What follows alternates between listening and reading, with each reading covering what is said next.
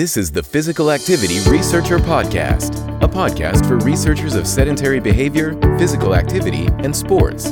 Join for a relaxed dialogue about research design, practicalities, and, well, anything related to research. Learn from your fellow researchers useful and relevant information that does not fit into formal content and limited space of scientific publications. And here is your host, researcher and entrepreneur Olli Tikkanen. Welcome, everyone. In this episode, we are going to talk how to provide feedback to children related to their sedentary behavior and physical activity. And we have a great guest for today's episode. Our guest is working, our guest is doing her PhD at Loughborough University in UK. And her work is focused on developing a family based wearable intervention using the behavior change wheel. Ladies and gentlemen, please welcome our guest, Amy Creaser. Welcome, Amy. Hi, thank you very much for having me. Yeah, good to good to have you. So, I how I actually came up in contact with Amy was that I was posting in Twitter like some first drafts of our polar bear animation. So we are developing this kind of feedback for children for physical activity measurements that we would actually have a polar bear educating them about physical activity and telling about their their results and Amy offered to give some some feedback on those. So how was your first impressions when you saw this kind of animation feedback? Yeah well thank you for inviting me to talk about it on the podcast. Um, so yeah i think my initial impressions was i think it's really good that um, you've kind of gone more the cartoon, the route kind of thing. Um, I guess for me, it's thinking about how different each child is um, and trying to tailor feedback to each child.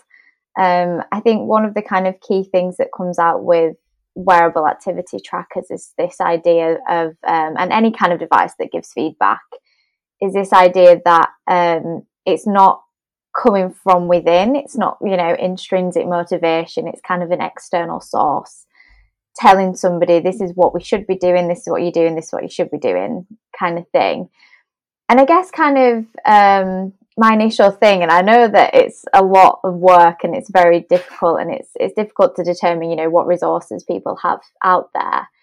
Is this idea of like a cartoon avatar? You know, could you make it so that um, the person that's giving you feedback, so for example, like you mentioned, the polar bear, the person that's giving the child feedback and saying, you know, you're doing this, maybe you could potentially do this, is that reflective of the person? Like, could that be, you know, this person looks like them, it sounds like them, it almost feels like it's coming from within. It's more of like an intrinsic motivation rather than an external source kind of coming within. So I think that I think that idea of you know the cartoon is it kind of it's what children are familiar with, and and maybe I'm completely wrong. They might absolutely like love the polar bear, and they might you know hate something that looks exactly like them.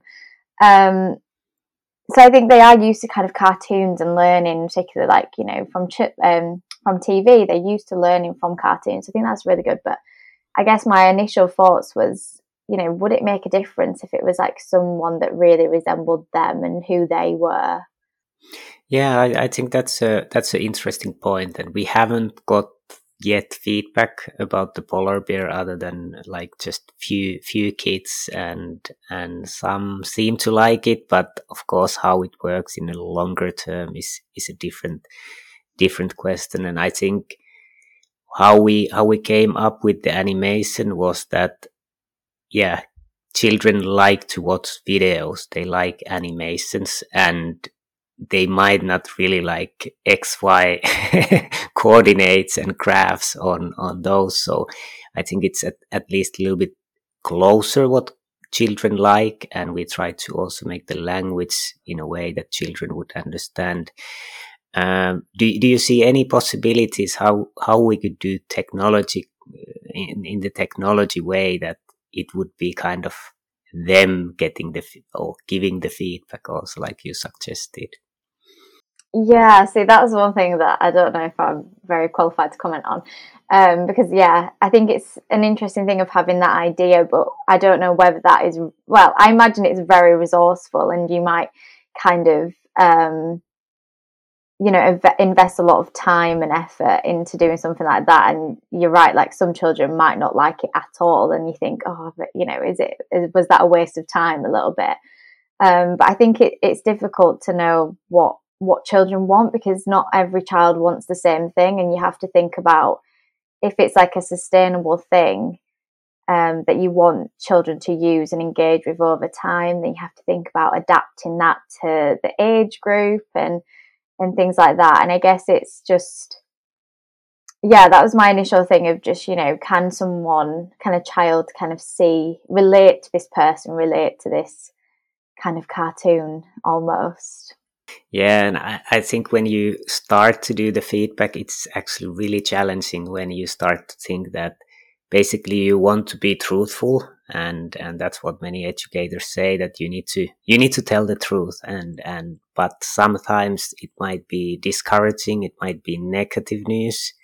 How do you how do you tell it in the right way? And how do you how do you maybe give the bad results but still be encouraging? So do you have any any points? How would you approach kind of for example negative results but still being encouraging yeah i, I agree exa- exactly what you've said with you know we need to be really honest as in like you know you're collecting a measure for example you want to make sure that feedback is is honest and that we're not you know kind of deceiving the children or any participant that's using the device. I guess um, my initial kind of thought is to kind of tailoring it towards the individual and the child because I guess when you're thinking about giving feedback, you want to give feedback in a way that is of interest to them. So, what are their main priorities? So, if you're giving it to a child, they might not actually be interested in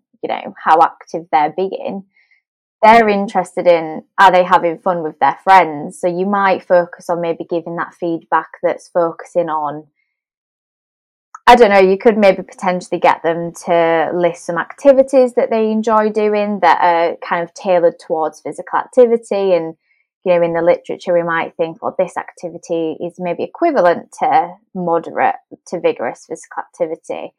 So, you know, is it more we get them to identify these activities, these fun things that they like, and we give them feedback that way? So we're focusing less on the health outcomes, but we're saying, like, oh, well done, you know, you've done two out of your five favorite activities today. This, um, you know, is equivalent to 20 minutes of being active. Why don't you maybe try one or two more of your, your favorite activities? and I guess it is it is so difficult, and there's definitely not a, a right answer. Um, but yeah, I wonder if it if it if it's worth kind of focusing on health and the outcomes and you know whether they're doing equivalent to the guidelines as more of a secondary outcome rather than the primary yeah, I, I, I think those are really, really good points. And we have tried to bring the fun there. Maybe, maybe kind of telling something that it's good for your health and for your development. Because if they don't really understand that, will they have any motivation in a way? Of course, having fun with friends is, is, is motivating and so on. And I think the, just the difficulty is that we don't get the context so basically, if you have an accelerometer device, you don't really know whether they were doing with friends or or what what it was. So I think that's challenging. But anyway, you can you can definitely talk about those those things. And and in our earlier recording, you you told about barriers for using technology and the novelty effect, and then getting bored. How would you see the gamification and this kind of interaction you mentioned that they could do maybe some listing activities how how could you make it more interactive and maybe game like yeah i think i've had a discussion with parents in the past so within the feasibility work that we conducted and one of the parents mentioned this idea of having like a virtual world. So again, it, it's similar to kind of the the avatar type thing that um, I mentioned before. Is that you're emerged in this like virtual world, and that's kind of how you go about and how you can kind of. It's almost kind of like graded task of starting a small goal and working your way up, but you kind of do that immersed in this virtual gamification. Um, and again, I just it is it is really difficult because you could think about this. You could develop a really interactive game that you think, oh, you know, children are going to love this, and then the next new trend comes and they're not interested in that anymore. So it is really difficult to think about sustainability um, with any kind of technology that's um, used to increase physical activity. Yes, good points. And and then I wanted Hello? to ask. Excuse me. Could I ask one question before you? Yeah, yeah, sir. Please, please go on. Do you work with children and physical activity? Okay, then you should listen to us. We wanted to tell you about this polar bear animation that is so cool. And we understood from his funny explanations why humans and polar bears shouldn't sit all day. Fibion device, it is an accelerator, and I could tell you all the specs. But you just need to know it measures accurately sedentary behavior and physical activity and is scientifically validated. But most importantly, using it feels like magic. Yeah, like magic. Ding dong done. So, more at Fibion.com slash kids. Please click it because it's important that kids all over the world can learn from polar bear. That's so awesome. Mom, can we have a polar bear as a pet? Please, Mom? Yeah, yeah. It, it, might be challenging to do, but I'm thinking like just the video calls nowadays that you can have a moving moving background, which could be the kind of animation characters, and then you have the person, the child, there. So basically, even with the video calls, you can kind of have them in the in the virtual reality. Yeah, that's a that's an interesting point. And how how do you see like different age groups? How how would you approach in your study? You had five to nine year old.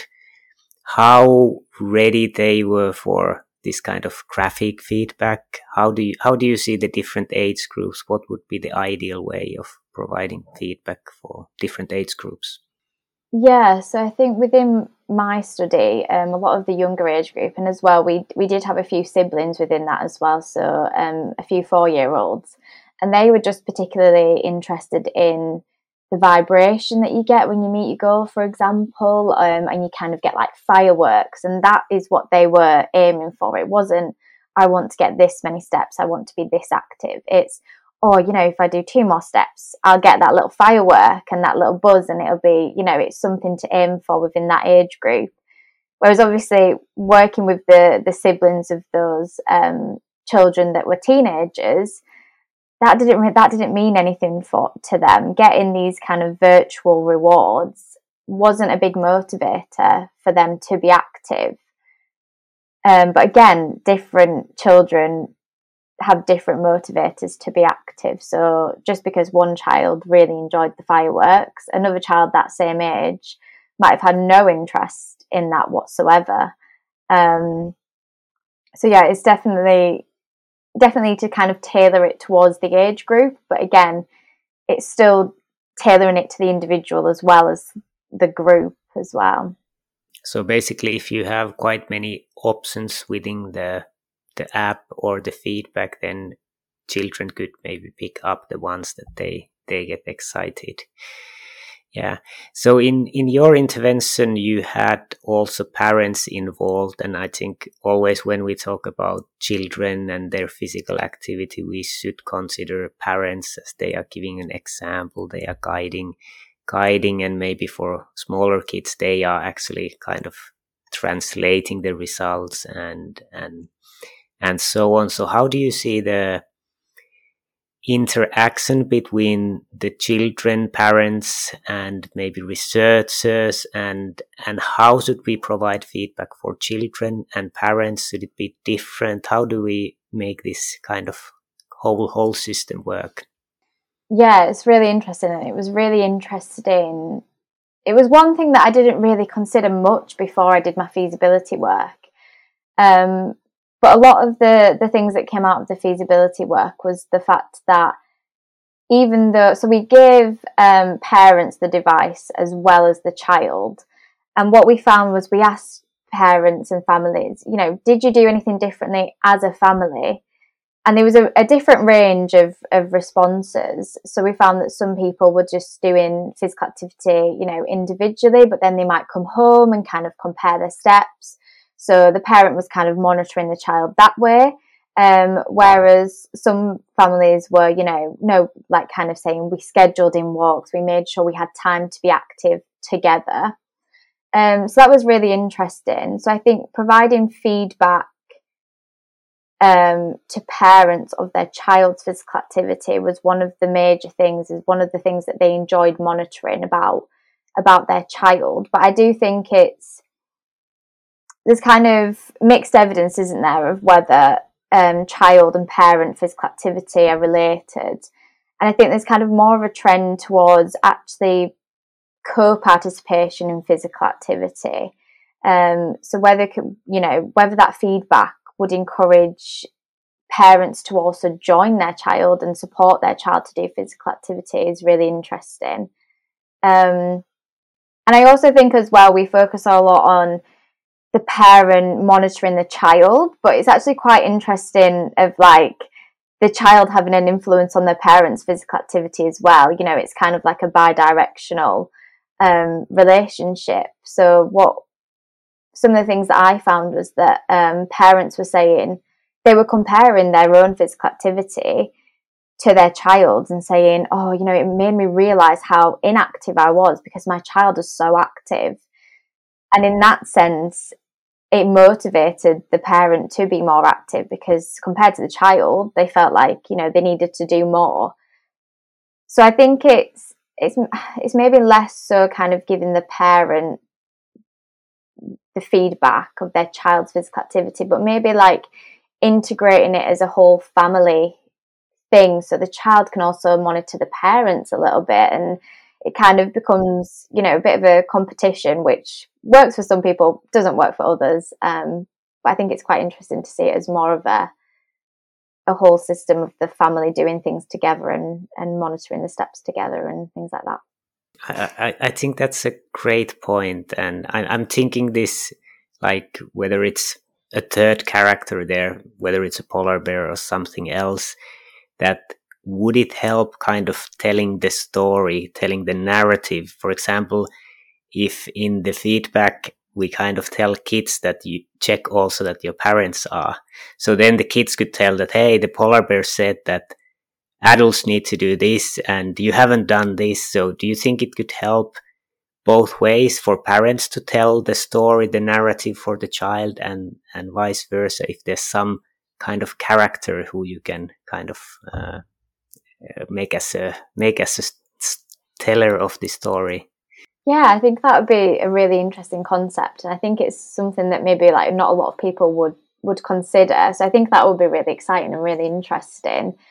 Um, and I think as well, kind of saying to a child, a lot of the time, like we, whenever we kind of give questionnaires out, we might say, you know, your mum or dad or whoever looks after you at home, they've got some homework to do tonight. And saying to a child their parents got homework is like, oh, you know, and they, they get really excited about it. So I think it could potentially work in a similar way of, you know, you know, it's not just on the child, it's not just you need to be doing this, you should be doing this. It's like, no, this is true for everybody, and this is also true for, you know, your parents or whoever's looking after you at home um, and I think that might actually be quite like a nice motivator for them and kind of they you know, I feel like children love it when you kind of say, Oh, you know, you need to nudge your parent to do this a little bit and, and things like that.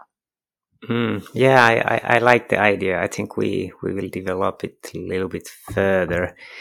Uh, yeah, so we have discussed now the children, the parents, and I, I think many times when we are talking about results or we are talking about the recommendations, we kind of this scientists are talking about moderate to vigorous intensity and so on, but how should we talk about that to parents? How should we talk about that to five year old kids? How should we talk about that to medical practitioners? So I think the language needs to be adapted in all these, these steps. Did you have any, did you think about this in your, your feasibility study that what kind of language, what kind of wording you use for different, different groups?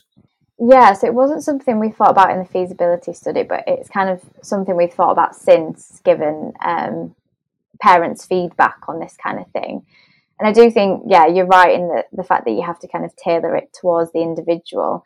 And I guess it's just like determining what are the priorities. So I guess like if you work um, with researchers and clinicians, they might be more interested in what are the health outcomes? Are they meeting this this and this criteria? And that might that might be it. That might be their priority um, and that might be their role.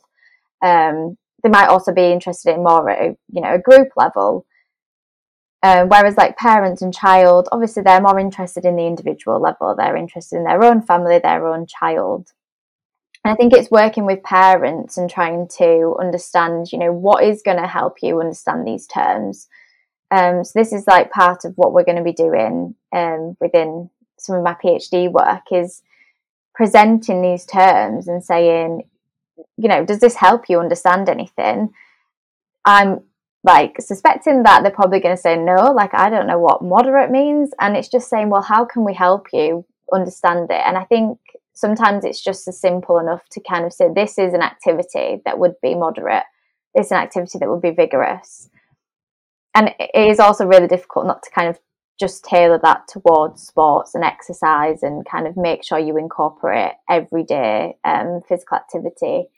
Um, but yeah, I think it's really just engaging those those demographics and thinking what are their priorities and how can we help you understand the priorities. Thanks for joining us this week on Physical Activity Researcher Podcast. If you like the show, make sure you never miss an episode by subscribing or following the show on Twitter. This podcast is made possible by listeners like you. Thank you for your support. If you found value in the show, we would really appreciate a rating on Apple Podcast or whichever app you're using. Or if you would, in a real old school way, simply tell a friend about the show. It would be a great help for us. We have a fantastic lineup of guests for forthcoming episodes, so be sure to tune in. Thank you all for your support and have a great day.